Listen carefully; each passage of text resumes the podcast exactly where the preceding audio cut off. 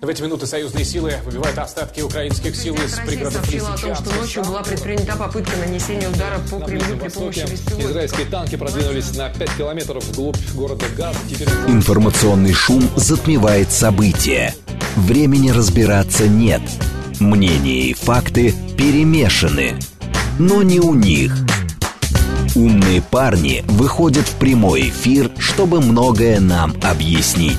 Интервью о самом важном с самыми опытными. Программа предназначена для слушателей старше 16 лет. Умные парни. 15 часов 8 минут в столице радиостанции «Говорит Москва». У микрофона Евгения Волгина. Всем здравствуйте. Наш умный парень сегодня Константин Затулин, первый зампред Комитета Госдумы по делам Содружества независимых государств, евразийской интеграции и связям с соотечественниками. Здравствуйте, Константин Федорович. Добрый день. Наши координаты 7373948, телефон, смски плюс 7925 888 948, телеграмм для ваших сообщений «Говорит МСК-бот». Смотреть можно в YouTube-канале «Говорит Москва». Стрим там начался, поэтому, пожалуйста, подключайтесь. Много тем мы подготовили, но так или иначе, такой эфир, все-таки подведение э, итогов 2023 года. Я бы хотела с вами со своего начать. Как специальная военная операция, уже почти два года, отражается на отношениях России с э, странами мира. Не берем Запад, берем как бы потенциал, это Центральная Азия, Закавказье, Восток, Юг. Как бы вы оценили? Ну, конечно, все наблюдают, очень напряженно наблюдают за происходящим, взвешивают шансы, отмечают наши успехи или наши неудачи, так же, как и успехи или неудачи Украины. Мы были бы наивными людьми, если бы думали, что э, кругом прекраснодушные идеалисты, которые живут в каком-то сне. Э, конечно же, все в мире очень конкурентно, прагматично. И с этой точки зрения э, тот факт, что Россия второй год ведет специальную военную операцию, во-первых, э, доказывает тем, кто за этим наблюдает, что Россия в состоянии это делать, несмотря на 17 500 санкций, которые на нее наложены коллективным Западом. С другой стороны, желающих попасть под хотя бы одну из этих санкций или несколько нет даже у наших ближайших соседей участников общих с нами интеграционных объединений, они всеми правдами и неправдами пытаются выскользнуть из-под, такого пресса, при этом, конечно, не забывая о выгоде своих экономических отношений всяких иных отношений с Россией. Понимая, что Россия никуда не пропадет. Понимая, что Россия, судя по всему, в состоянии выдерживать давление – и набирать обороты, как об этом свидетельствует наша экономика, несмотря на эти санкции. Поэтому достаточно сложная история. Есть потери, есть приобретения. Ну вот э, пришел к власти в Аргентине по своим внутренним обстоятельствам аргентинским Хавьер Миней, Милей, и он уже, как вы знаем, обнимался с Зеленским и говорил о том, что Аргентина не будет подтверждать свое членство в БРИКС, да, который мы угу. создали вместе с Китаем, Бразилией, Индией и так далее. А, мы нашли пути для нашей продукции на Востоке. Конечно, и здесь пришлось пройти через испытания. Я знаю, что все хотят покупать подешевле – и наши китайские, индийские друзья тоже. Я знаю, что э, руководители Газпрома и других наших больших структур в области нефтегазопро... нефть... нефтедобычи или э, газодобычи, они за этот год освоили инструментарий, при котором им удается ну, добиваться лучших результатов лучших, чем, может быть, в начале специальной военной операции, когда в течение нескольких месяцев был шок, и все только налаживалось. То есть мы вышли на какую-то на какой-то определенный уровень. Э, речь уже не идет о том, что э, не сегодня-завтра вот украинское контрнаступление достигнет своих целей. Все убедились в том, что оно провалилось. Более того, мы сегодня отмечаем определенное продвижение наших войск, взятие вот набившее уже оскомину от упоминаний в соцсетях и везде Маринку. Надеюсь, что Маринкой мы не ограничимся в 2024 году. И я вот вчера встречался с посланцами из Приднестровья, они очень взволнованы тем, что президент Российской Федерации на своей прямой линии вспомнил о том, что Одесса русский город. Угу. Вот э, все это на чаше весов. Э, в будущем году мы знаем, что будет, конечно, попытка, она уже анонсирована в Молдове, э, продвигаться по пути так называемой евроинтеграции и рвать все связи с Россией. Госпожа Санду собирается в ноябре на выборы для того, чтобы разорвать. Главная цель, как она заявила, это вот окончательно уйти от России и войти в Евросоюз. Господи Санду можно в этом случае верить, что она вполне искренне в этом желании. Я только думаю, что она не договаривает, и, скорее всего, она хочет войти не просто в Евросоюз, а в Румынию вместе с Молдовой. Чтобы полегче было входить в Евросоюз. Чтобы видимо. полегче было, и чтобы было приданное для нее самой, самой политическое. Она, по-моему, с румынским-то паспортом угу. э, не хочет себя ограничивать президентством Молдовы, вполне показала бы себя в роли руководителя Румынии. Она побольше, поуспешнее на данный момент, так что почему бы ей не пересесть с одного Росинанта на другого. Вот, э, мы знаем о том, что э, какие планы лелеет руководство Украины, но здесь мы э, находимся, понятное дело, в конфронтации, и, очевидно, мы будем стремиться разрушить все эти планы. Произошла смена властей в Польше, произошла смена до этого властей в Словакии. Если в Польше это вряд ли приведет к какому-то э, серьезному потеплению наших отношений в силу предсказуемости польской политики в отношении угу. России, то в Словакии, как мы знаем, сейчас э, премьер Фица уклоняется от попыток втянуть его в дальнейшие санкции против России. Я не исключаю, что в Словакии это разовьется как и в Венгрии, вплоть до того, что рано или поздно Словакия вообще может покинуть а, вот эти санкционные ряды антироссийские. То есть э, процесс достаточно, э, как мы видим, сложный, есть потери, есть приобретения. Иному, по-иному быть не может. А главным приобретением и главным впечатлением, которое мы можем произвести на весь мир, и тот, который ближе, и который дальше, это, конечно, победа достижения тех целей, которые были заявлены. Почему, Константин Федорович, периодически звучит, что Российской Федерации стоило бы быть пожестче с бывшими э, союзными республиками, в частности, центральноазиатскими, потому что заявления там были сделаны в том числе от лица представителей Киргизии, которые говорят э, европейцам, Европейскому Союзу, что мы придерживаемся, значит, того, чтобы поддерживать санкции против Российской Федерации, хотя, казалось бы, где санкции, где, Кир... где Киргизия, где санкции, но мы не можем их выполнять, ну, как бы и вашим, и нашим. То есть и получается, что страна, с одной стороны, поднимается на фоне параллельного импорта, у нее здесь беспрецедентные льготы для а, граждан этой страны, но при этом на политическом уровне заявляется как бы вот этот комплимент Европейскому Союзу. Не все это понимают. Мне кажется, что тут э, важно понимать, что эти страны, э, страны зависимые от внешней конъюнктуры, они, э, как вы верно заметили, хотят усидеть на двух стульях или уж во всяком случае не создать для себя проблем, ни с той, ни с другой стороны. Надо, э, как мне кажется, отвечать тем же, предоставляя э, и тем, кто у нас в общественном мнении имеет вес, и, наверное, депутатам, которые имеют право на собственную позицию, возможность говорить то, что они думают по этому поводу, осуждать все эти заявления.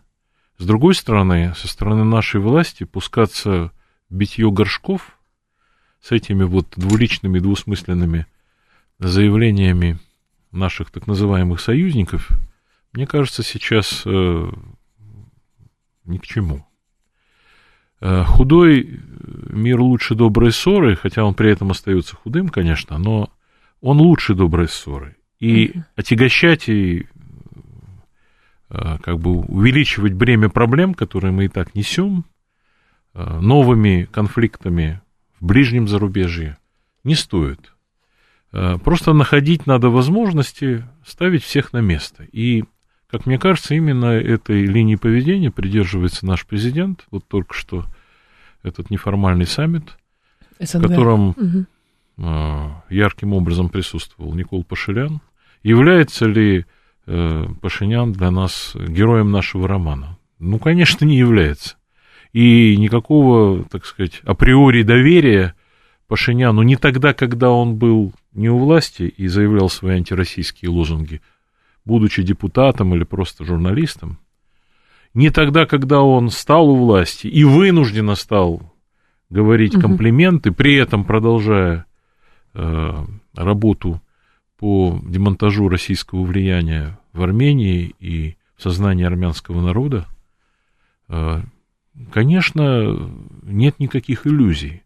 Но, повторяю, Пашинян никуда не может деться от того, что экономическое благополучие Армении на сегодня зависит от отношений с Россией, она показала прирост за прошлый год из-за того, что туда хлынули релаканты со своими деньгами, а, там оживился бизнес, параллельный импорт, о котором вы вспоминали, идет в том числе и через Армению, и в этой ситуации, конечно, они, э, продолжая свою вот правительство нынешней Армении, продолжая свою антироссийскую линию, э, желание пересесть на другие, э, пересесть в другие кресла в других союзах, они при этом, ну, вот, вынужденно сегодня председательствовать будут, между прочим, э, в следующем году в Евразийском экономическом союзе. Но внимание к Армении в этом году было а, приковано, потому что Пашиняна, ну, в открытую обвиняли в том, что он, в общем, стремится разрушить УДКБ, стремится разрушить СНГ, девальвировать. А может быть, э, вообще все это было связано, и все заявления Пашиняна были связаны, чтобы отвести от себя гнев по поводу потери Карабаха? Ну, кого обвинить? Ну, надо Россию обвинить во всем. Нет, э, это совершенно, совершенно верно. Тут на самом деле нет никакой дилеммы. Это все и то, и другое совершенно правильно. Угу. Конечно, Пашинян э, э, манипулирует сознанием армянского народа, пытается манипулировать, пытается выкорчевать то, что составляло как бы вот всю эту магию русско-армянских отношений на протяжении сотен лет.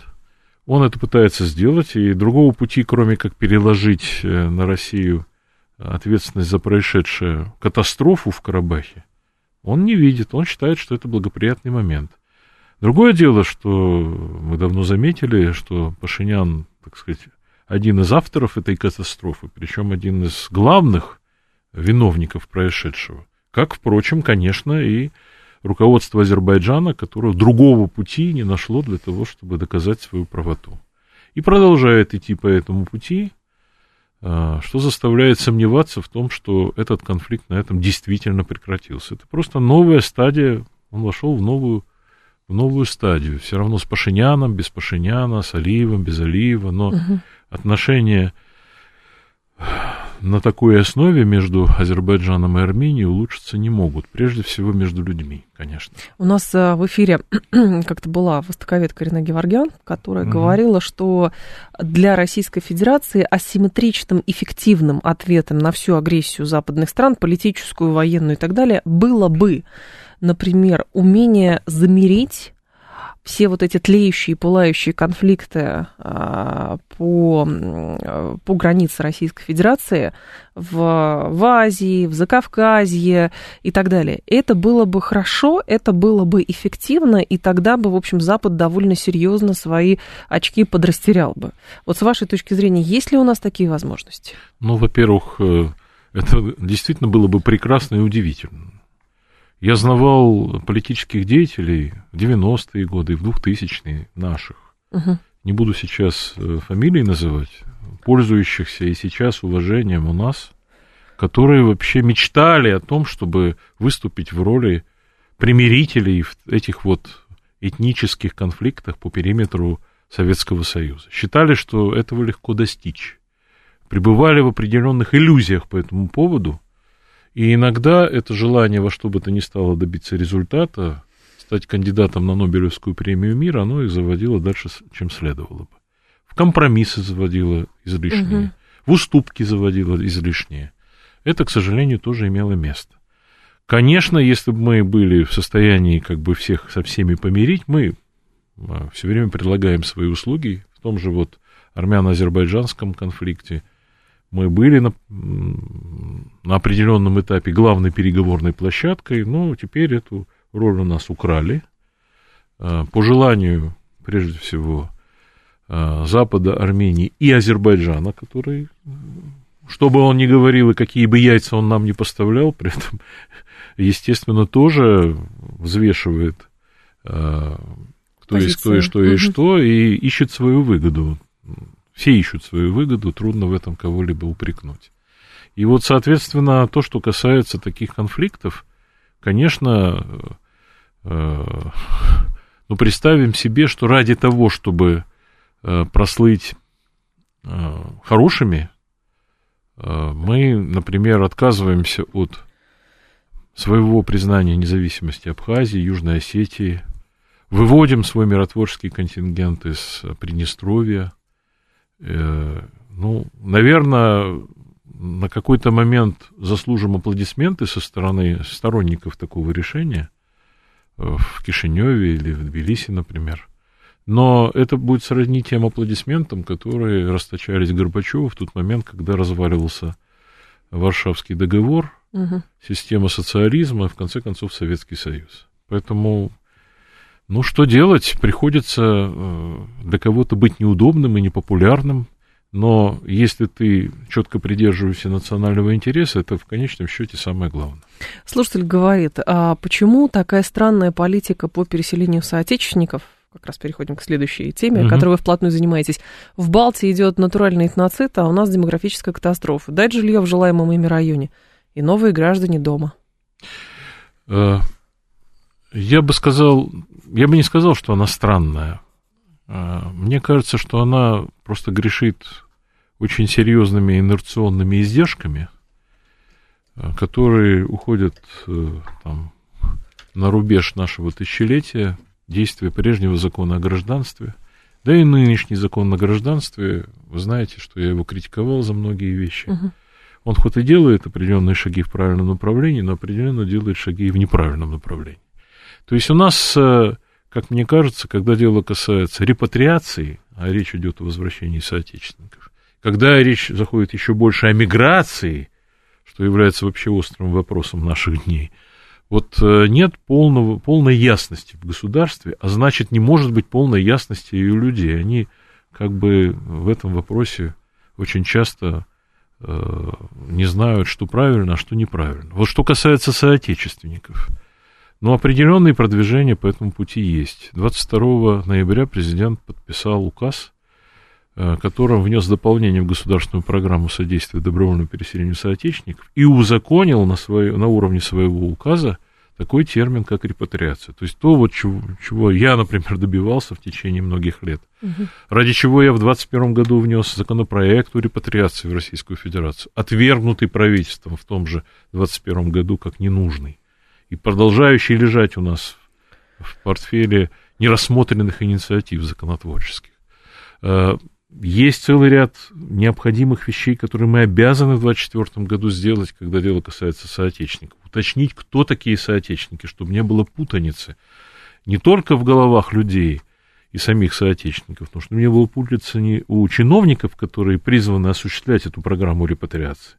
Иначе она будет просто скомпрометирована. Как оказалось, отчасти скомпрометирована вот эта государственная программа добровольного переселения, когда под соотечественниками понимают не соотечественников, просто желающих здесь оказаться и работать. Но получается некая подмена. Вот наш слушатель говорит, получить гражданство тот еще квест, и многим этнически русским, этническим русским это сложно сделать. И я от себя добавлю, получается, что вот эта даже путаница возникает, как бы является собой что? Определенную, как бы, ощущение некой стигмы русскости, даже внутри России, и, соответственно, какую-то целенаправленную программу, потому что все равно стыдись, что ты русский. За границей тебе места нету, внутри страны получить гражданство тот еще квест. Мы, мы э, немножко преувеличиваем масштаб, потому что э, в самом деле, ну вот, э, обращаясь, например, к Прибалтике, там на протяжении всего этого периода очевидная рус, русофобская линия, и она с началом специальной военной операции получила дополнительный допинг.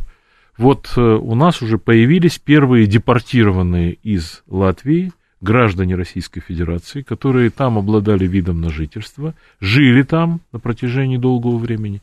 Их, как вы знаете, во втором полугодии заставили проходить через экзамен по латышскому языку, но это бы еще полдела, заставили подписывать декларацию о том, что они осуждают Россию, считают ее, то, что она делает, агрессией, осуждают вхождение в Россию Крым и так далее, и так далее. Вот три с лишним тысячи человек, которые не пошли на этот экзамен, официально должны быть из Латвии выселены. Первые из них уже здесь появились. У них, да, есть проблемы, потому что нет состыковки, нет...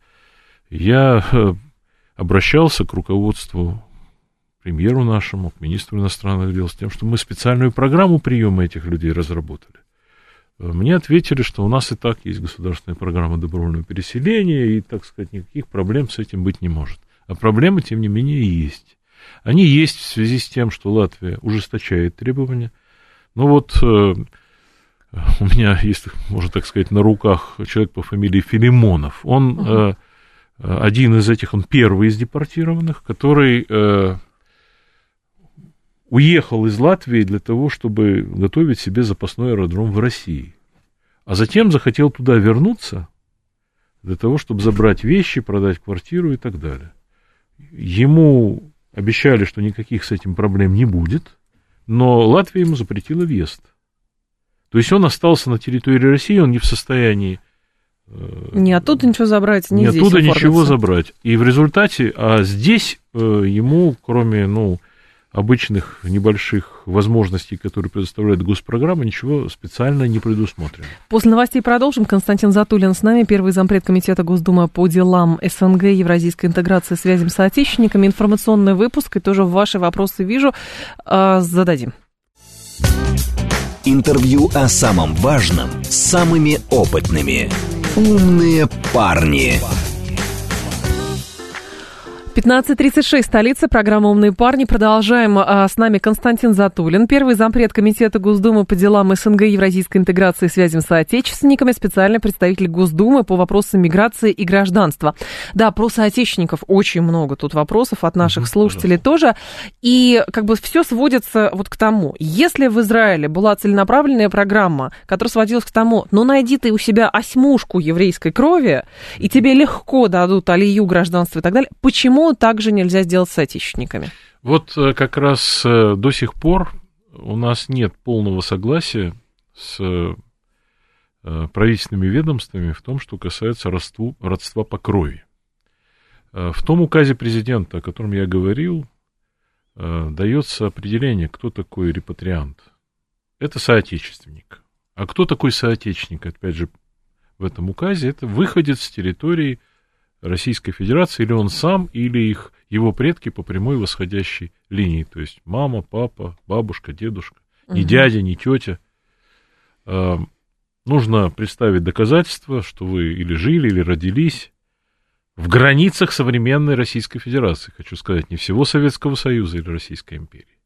Но есть и вторая часть определения соотечественника, которая в этот указ не попала, хотя мы настаивали, чтобы его туда включили.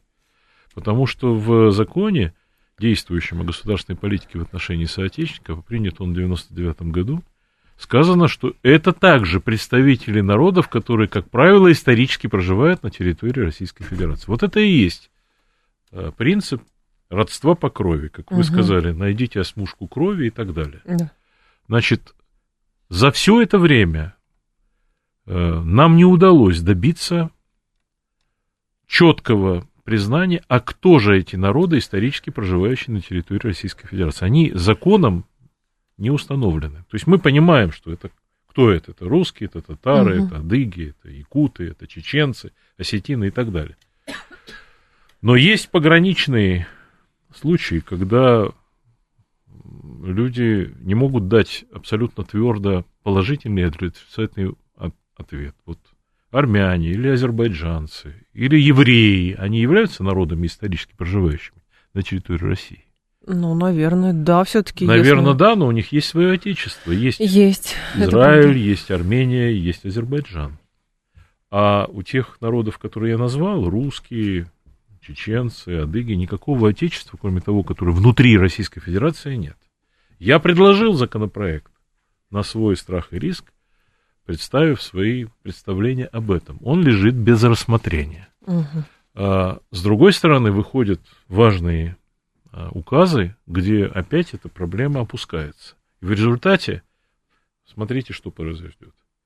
Русские, которые давно живут даже в ближнем зарубежье, очень часто не могут представить никакой справки о том, что когда-то их предки жили в границах там, Московского княжества или Российской Федерации. Ну вот русские в Семиречи, казаки, живут на протяжении почти 200 лет. Или где-то еще. Даже на Украине, если они живут, это не в границах Российской Федерации. Конечно, это в границах Поэтому Союза или империи. Из этого всего массива репатриантов возможных сразу изымается значительная часть возможных возвращенцев. И так э, представление о том, что они сейчас прямо хлынут к нам, они преувеличены. Ну, во-первых, давайте вещи своими именами называть. Мы ведем войну. Далеко не все готовы приезжать в воюющую страну. Мы славимся своими бюрократическими проблемами, о которых люди говорят. Далеко не все хотят опускаться, ходить по этим кругам бюрократического ада. Мы, ну, то есть много есть разных обстоятельств. Есть плюсы. Ну, во-первых, плюс самый главный – это родина все-таки. И на эту родину многие хотят на самом деле вернуться. Но эти многие – это штучный товар, а не миллионы людей. Вот мы говорим с вами о Латвии, там 3500 человек, которые угу. кандидаты на выезд. Это не миллионы. Там, в том числе и те, кого принуждают подписывать декларацию, они, многие из двух зол, как они считают, выбирают меньше. Они готовы да, им это не нравится, но им mm-hmm. жить, им хочется жить там, где они всегда жили, поэтому они на это идут. Это факт. Ну да, но с другой стороны, получается некий перекос, ровно то, о чем люди говорят, а, что есть мигранты из стран а, Средней Азии, которые приезжают, компактно проживают, у них возникает как бы их количество переходит, ну, условно, в качество, и тут э, и профсоюзы какие-то э, хотят создавать, как минимум диаспора, есть лидеры диаспоры, которые продвигают их права на территории государства российского, и они получают. И казалось бы, что, ну, русские же тоже так могут наверное, или для русских тоже могут так сделать? Нет, ну, во-первых, э, в том, что касается мигрантов, у них должны быть свои условия и свои да. правила. Я не считаю всех без исключения мигрантов соотечественниками. Конечно, они совершенно не обязательно соотечественники, в том числе и вот эти самые мигранты из Средней Азии то всего-навсего, за что меня получат в интернете, это за то, что я просто-напросто озвучил то, что является руководящим для нашего правительства. Тот факт, что у нас не хватает трудовых ресурсов. Да.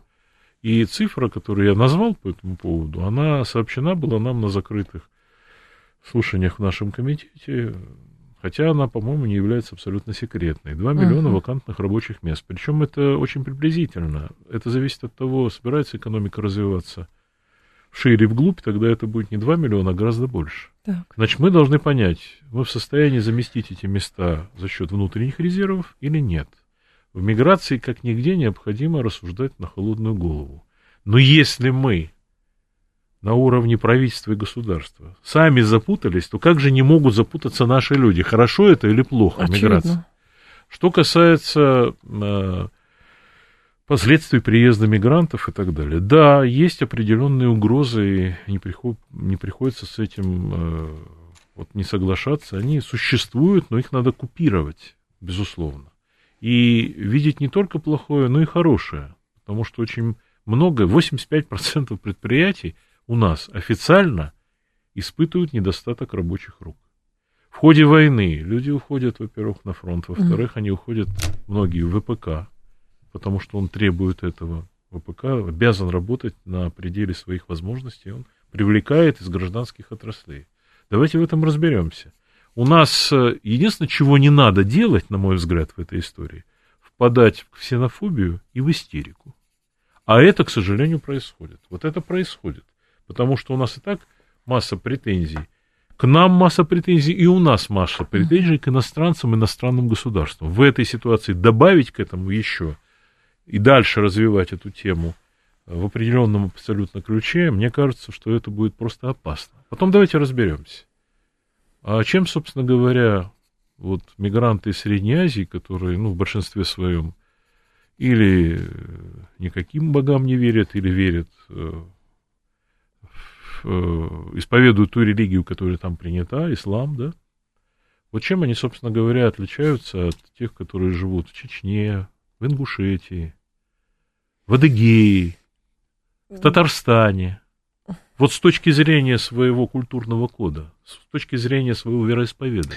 Ну, наверное, все-таки отличаются, потому что э, как бы э, син, внутри России происходит синтез, и есть все равно Вы влияние не федерального синтеза центра. внутри России? Нет, не знаю, хочется как бы в это верить, по крайней Понимаете, вот надо понимать, что вот Европа столкнулась Да. с нашествием э, из мусульманских стран или э, там Севера Африки. Ну, там сколько лет прошло, мало. Да. А Чечня сколько И находится в при, составе этом, России? и при этом, как бы, у них э, возникают по этому поводу, понятно, движения, Да. правительства там меняются из-за этого. Это в- у них был на старте этого процесса вопрос.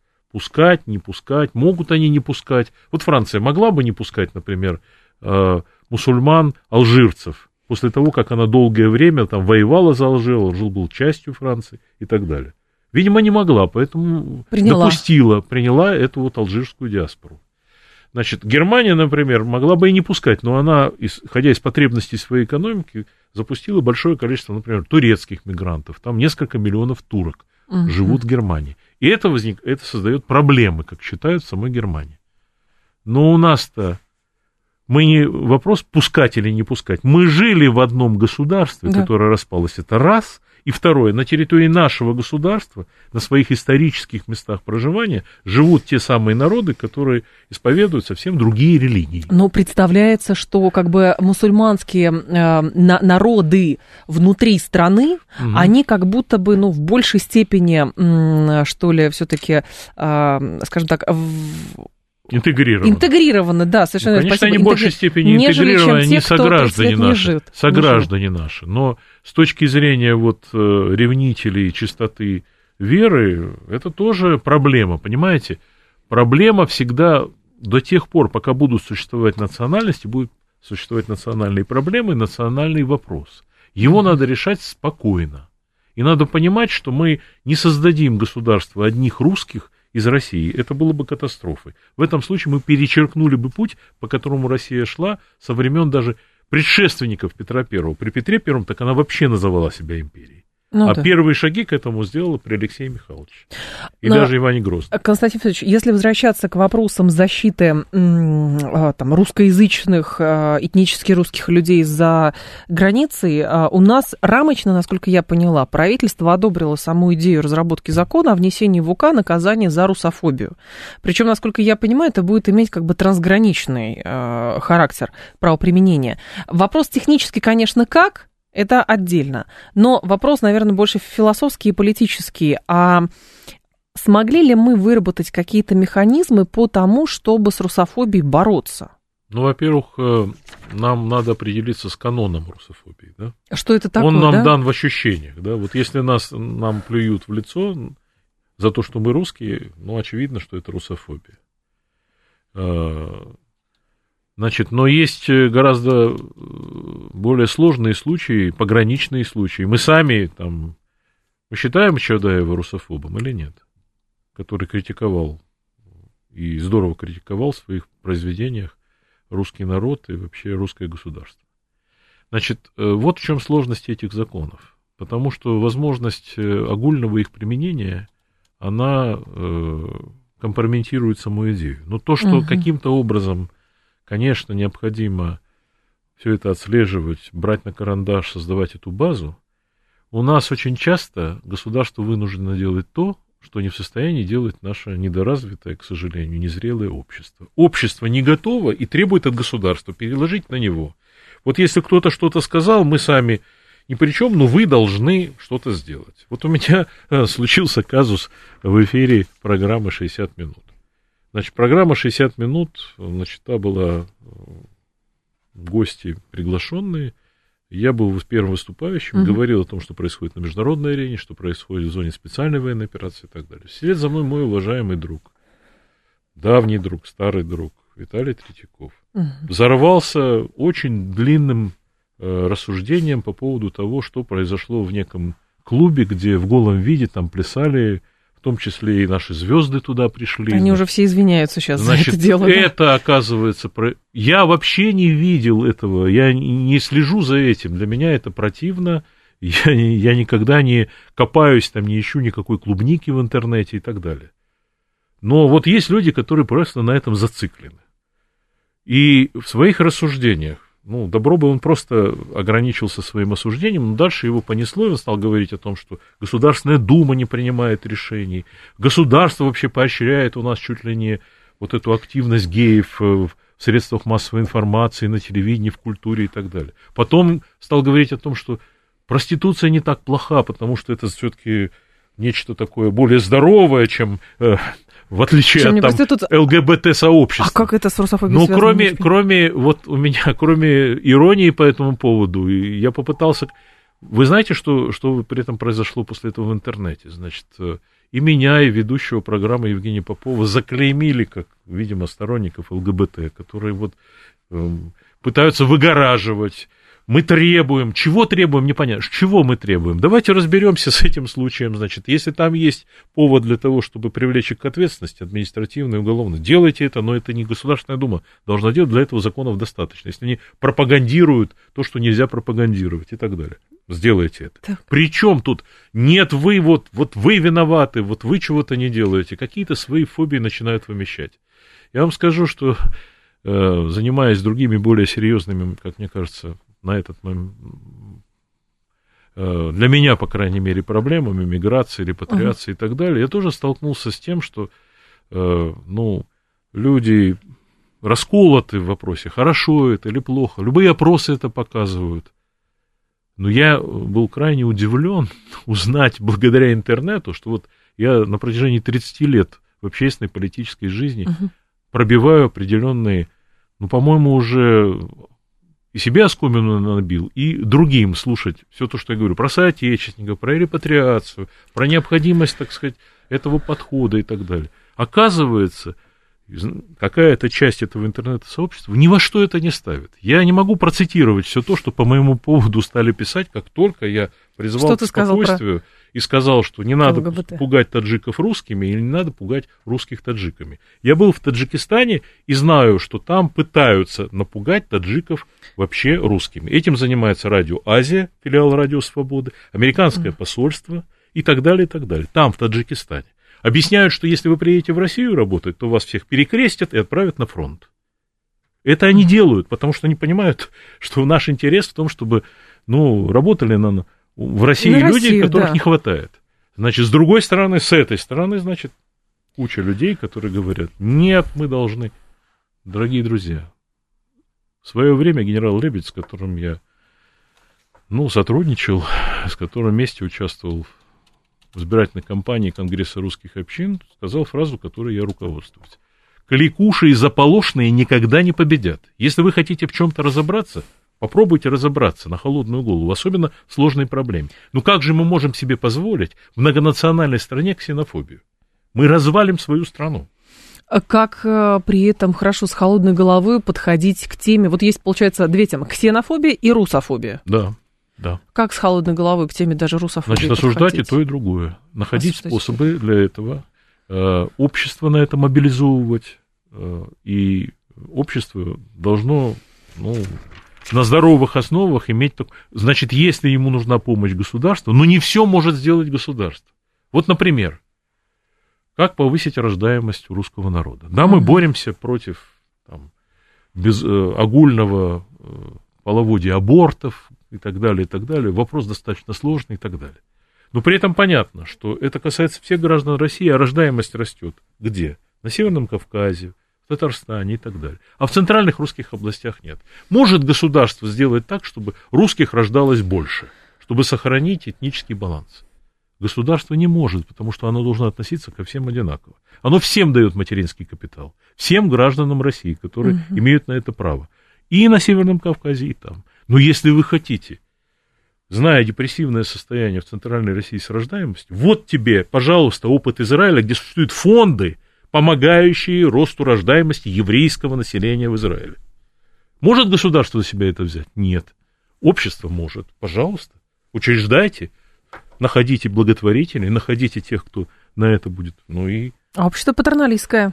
Общество, а общество хочет, нет, государство да. должно. Вот этим давай, а этим не давай. Так не пойдет. Так невозможно. Государство не может так повести себя. Общество может общество может. Но это вопрос ответственности тогда, наверное. Нам единственное надо сказать, что, что у нас там ЛГБТ экстремистское движение, Ради свободы СМИ на агент, что претензий к Роско... от Роскомнадзора у нас а, не было.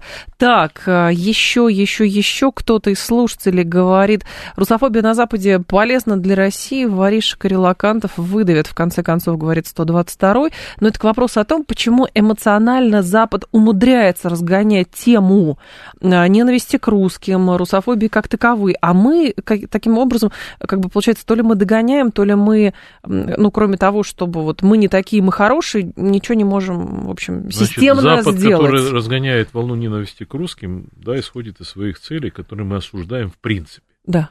И осуждая это в принципе, мы не можем разгонять ненависть Западу, исходя из того, что вот мы в своем отношении это осуждаем, а для них это применяем. Mm, Вы понимаете? Вот что. Точно так же, как Укра... на Украине развивают русофобию, да. запрещают русский язык.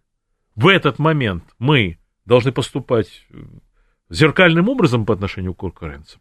Написать вслед там за Ильей Оренбургом, который когда-то написал «Убей немца», «Убей украинца». Мы имеем право такое, так себя повести? Нет, не имеем. Они так себя ведут, а мы нет. В этом основание для гордости за свою страну. Вот лично у меня.